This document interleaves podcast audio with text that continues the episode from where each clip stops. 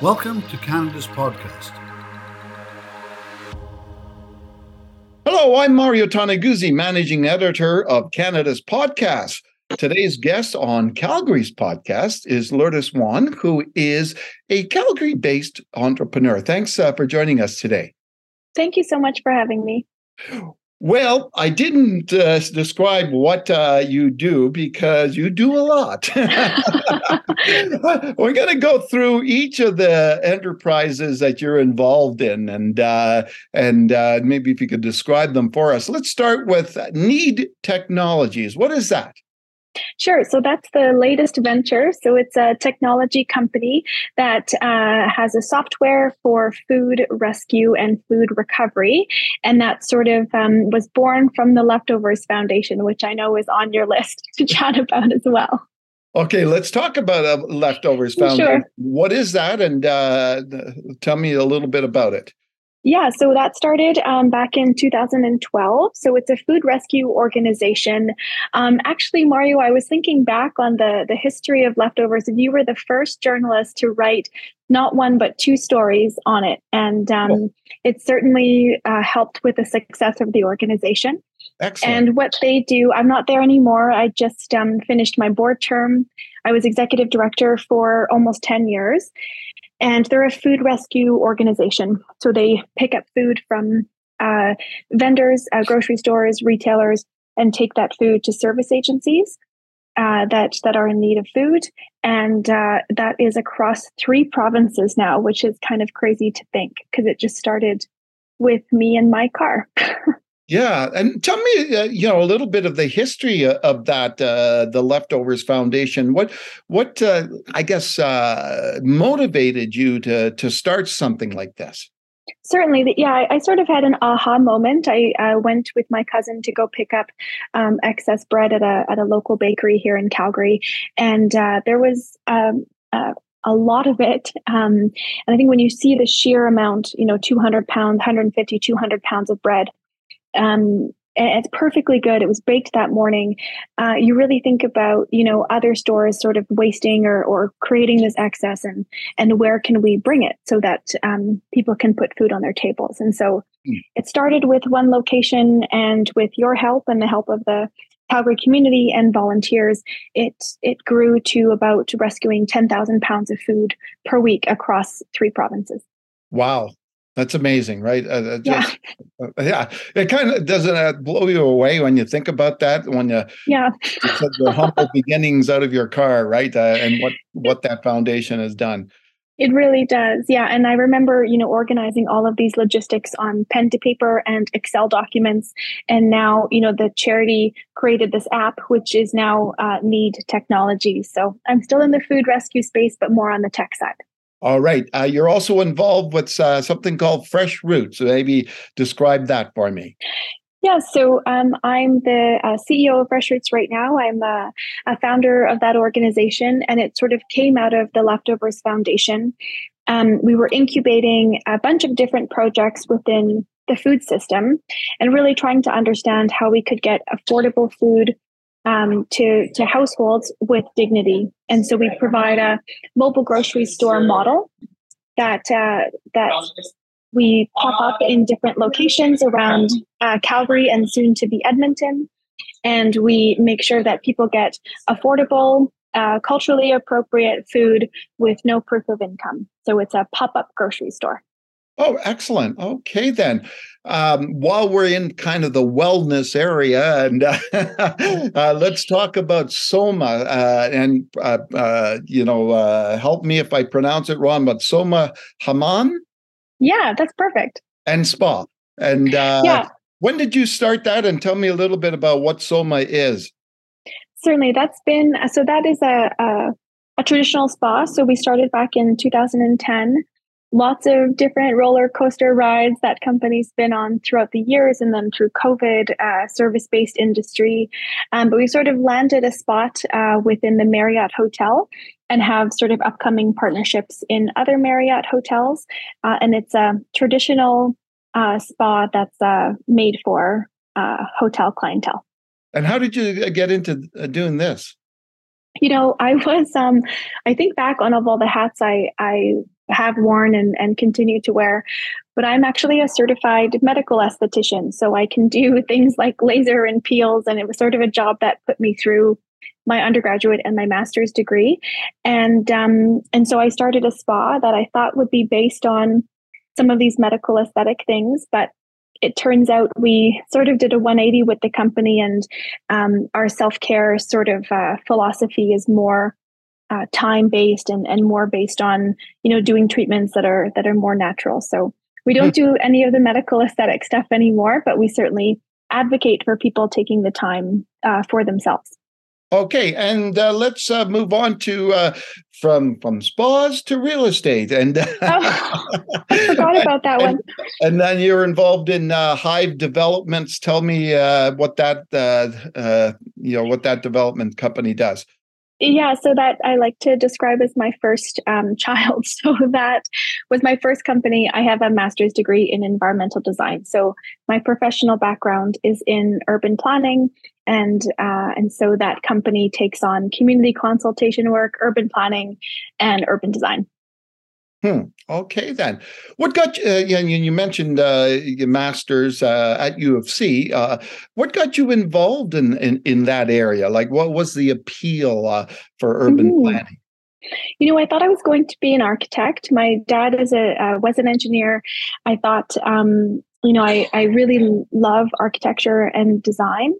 And once I started to really understand um, sort of urban planning and, and really that that sort of architecture, but on a, a wider, uh, sort of more broader basis uh, when we're designing cities instead of designing buildings. Um, that sort of piqued my interest of, you know, how a city can take on a certain personality. Calgary has a, a personality, you know, that's different from New York and and uh, and Los Angeles and and Manila. And so, how can we really you know how have we built these cities and all the nuances that go into uh, urban planning? And and that's certainly uh, still my uh, one of my first um, my first passions and my first loves. All right. Now somebody listening to all this uh, lourdes is going to wonder how the heck does this woman do all this? Uh, so Answer that. How do you do that? Well, you know, I want to be really cheeky and say I I don't. I'm not by myself. That's uh, for sure. Yeah. Um, I'm also a new mom. I have a, a two year old son. And so throwing that into the mix, and I definitely don't do it all. Um, you know, the, the, I, I, sort of have started one company and one kind of falls off my plate. And so I want to build these uh, ventures, particularly on the social venture side, yeah. um, to ensure that you know there's a good succession plan and and that you know it can be taken on by by someone else and and the vision sort of lives on um, but i have really great teams that surround each organization you know from the spa to development consulting uh, yeah. to food system work and so it certainly takes a village and that's what i will attribute it to and let's talk about that. Uh, it takes a village. A lot of uh, your work uh, involves community. Uh, t- uh, tell me why uh, community is so important to you.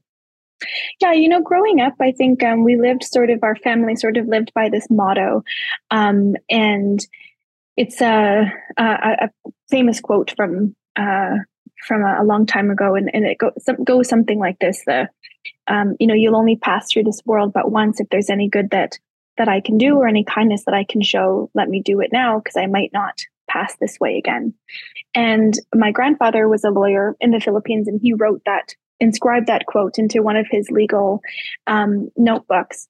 And we found it after he passed. And, and so it's sort of been this sort of theme, I guess, um, passed on by, through generations. And my parents immigrated here to Canada from the Philippines when they were fairly young and met in Edmonton, Alberta. And and so we always sort of had this sense of it takes a village to raise a family and have young children and and sort of push for for a career and, and put food on the table. And so sort of this idea of community, uh, you know, not in the sort of food security sense, but the sense of community has certainly always been um, around my family. And I've sort of taken that and, and put it into food systems work and, and entrepreneurialism.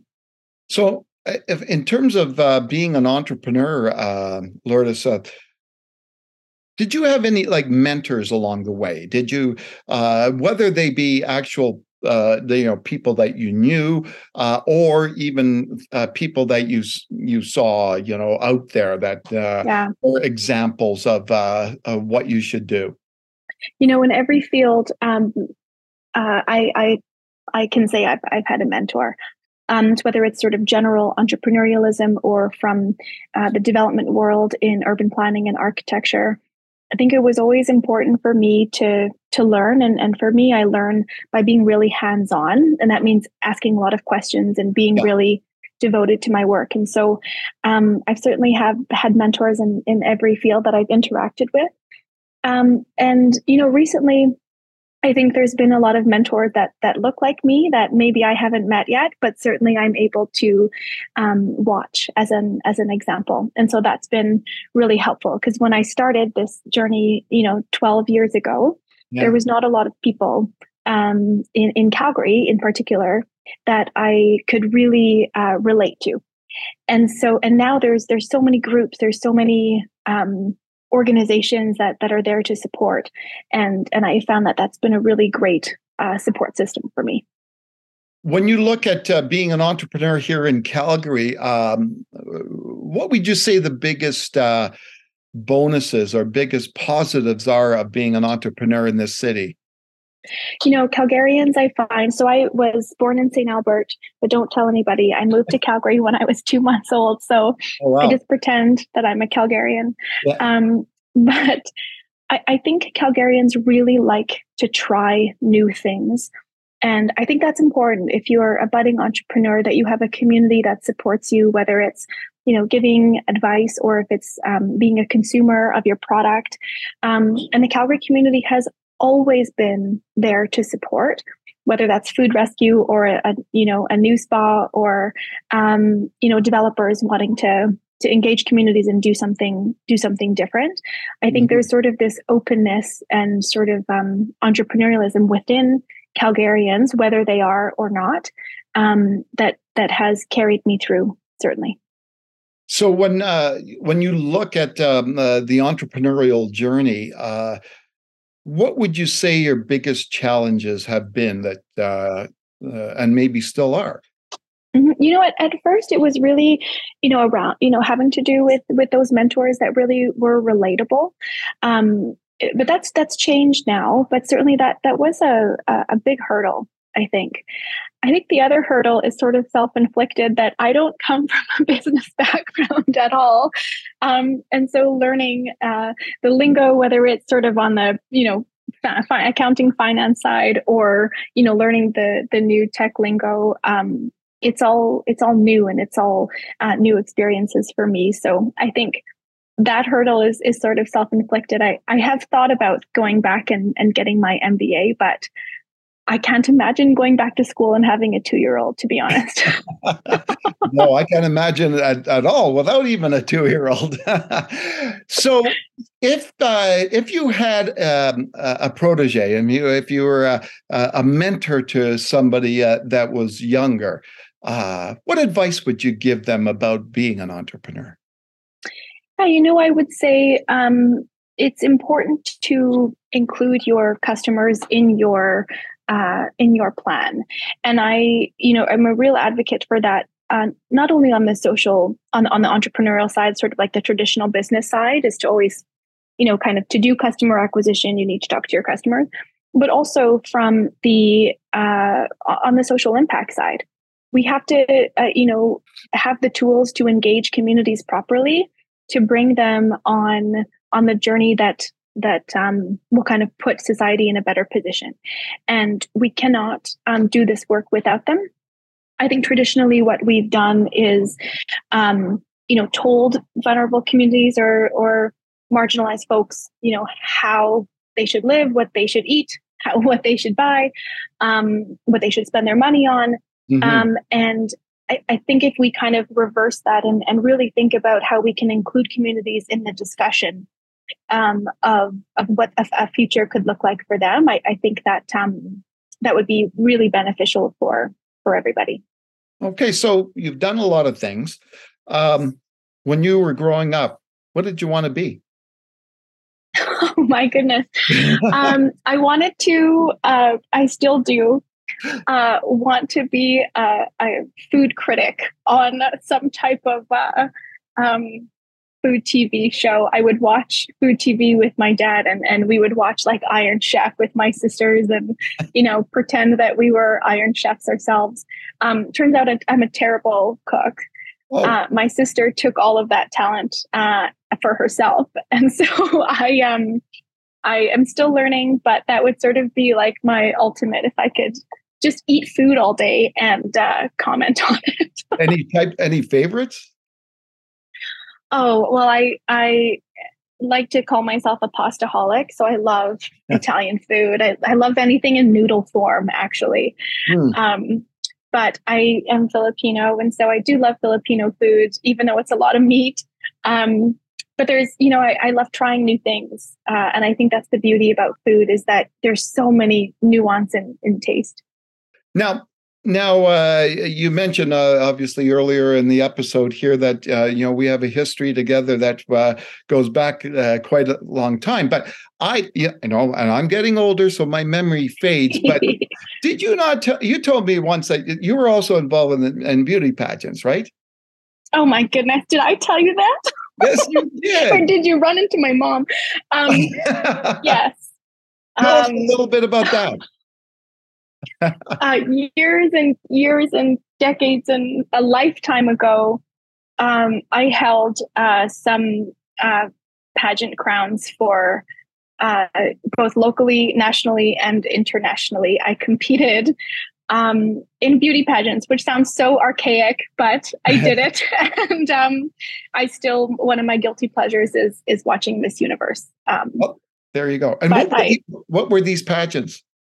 So I, I competed in Miss Philippines uh, Calgary and I won that. And then I competed for Miss Philippines Canada and uh, got first place. Uh, and then I competed in uh, what was it called? Miss Global. And I, I won that category. Wow. Uh, long time ago, Mario. I never talk about it. it's a secret. So let me ask, uh, you know, you you know, with your busy schedule and as you said, uh, a young child, what what do you do to to relax? Yeah, so I, you know, I advocate for taking time to yourself, and so I certainly do that at the beginning and at the end of each day, just alone time, either journaling or um, reading, or just taking some some quiet time. Um, I, I, love binging shows. I'm uh, very normal in that way. Um, and so I, I binge a bunch of silly reality shows. Um, and I love spending time with, with my family. Um, I am very, very close with my sisters. We live blocks from each other in a community called Bridgeland here in, in Calgary. And um, I love spending time with them. So I think that, you know, you have to, you know, make sure that your cup is full before you start to, to give to others. Yeah, that's true. It's it's tough though after uh, you know because you're always being an entrepreneur. Every entrepreneur that I know of, it's almost twenty four seven that they're on the job, right, yeah. or, or, thinking about it, right, in some fashion. So uh, I, I, guess uh, that it's important to to make sure you take that time to yourself, right? Yeah, and I think you have to be like for me, anyways. I have to actively be cognizant of not you know, around my family wanting to talk about business or wanting to talk about the things that I'm working on because no one cares. You know, like we we have to connect um, with each other on on a personal level, and so, uh, but with working, like you said, 24 hours, it's hard to kind of turn that off. So it's something that I'll continue to work on for sure. Uh, besides binge watching uh, TV, like, what do you have? Uh, any passions, any uh, hobbies or interests? Yeah, you know, I um I recently inherited my the piano that we grew up uh, playing. Wow. And I'm not very good, but um, I'm starting to to tinker a little bit on the on the piano, and um, it's one of those things I think uh, for me, anyways, that I have to actively try to have a hobby. Um, it's something that my husband makes fun of me all the time that I have no hobbies, and so or I turn my hobbies into businesses, I guess, which I need to stop doing. Is there anything that you haven't done that you would like to do? Everybody talks about a bucket list, right? Okay, oh my goodness, there's so many. What would be so many things? You know, I really I want to travel a bit more, um, and so I think with the tech company, I, I'm able to to do that. But there's so much of the world that that I want to see, and I want my son to see. So that's certainly at the top of my list. Uh, I turn 40 next year, and so I'm hoping to make my 40th birthday. Make sure I'm on a beach somewhere in Greece. um, so there's certainly that that aspect of it, and and of course, uh, with the entrepreneurial brain, I have um, maybe about a hundred different ideas of different companies that I want to launch. So that'll be uh, further in my career. So where do you think that came from? Like uh, you know, you say you're entrepreneurial brain. Where where do you think uh, you know the foundation of that is? Yeah, certainly with my with my dad. Um, he recently passed away in, in, September, and so I've been reflecting a lot about um, uh, you know how he raised us and and like I said, he was a, an engineer, um, but a very specific um, field that he worked in. So he worked on uh, metallurgic failures, so failures for um, uh, mechanical systems and, and different metals. And so he had sort of like the ultimate problem solving hat. And he, because he knew he would research and, and sort of figure out mathematically um, you know why things failed. And so because of that you know that my sisters and i kind of always understood how things worked. Yeah. And i think i i will always have that problem solving hat. It's sort of like a a legacy piece that i want to to make sure that i you know a skill that i that i really try to hone. Um, for for him and, and for my career um, but certainly i think it sort of started there and i've just taken it into different areas of my life so, uh, uh, growing up as a kid, what do you think the key lessons were that you learned from your parents? Yeah, you know, I think um, I learned work ethic from my mom. Um, she worked three jobs um, to make sure to put food on our table. My dad went back to school when we were little kids, um, which you know seems unfathomable to me now. But you know, they had three little kids, and he was doing his um, his engineering degree at, at the U of C and so my mom had to work long hours and and you know for night shifts at the hospital and um, day shifts at a grocery store and so i know that um, my work ethic or or my propensity to not stop working certainly comes from her um, I, I, I, do get my entrepreneurialism from my dad. He, uh, you know, started his own engineering company and and sort of he did his time working at different firms and and making sure he had mentors. Um, so that was sort of another uh, big value and, and big piece of, of how I grew up. And, you know, I, I remember always like being at my cousin's house or being with my grandparents and, and really being surrounded by a family. And, you know, if you are not close with your family, you know, really being surrounded by a community. And I think that's important to not only problem solve, but, you know, for, for mental health and, and to be around the, the people that really lift you up and, and really support you. Oh, excellent. Well, thank you uh, very much, uh, Lourdes, for joining us today. Thanks for having me. That was fun. All right, that was uh, Lourdes Juan, who is a Calgary-based uh, entrepreneur. I'm Mario Toneguzzi, managing editor of Canada's podcast. This has been Cal- Calgary's podcast. Thanks for joining us today.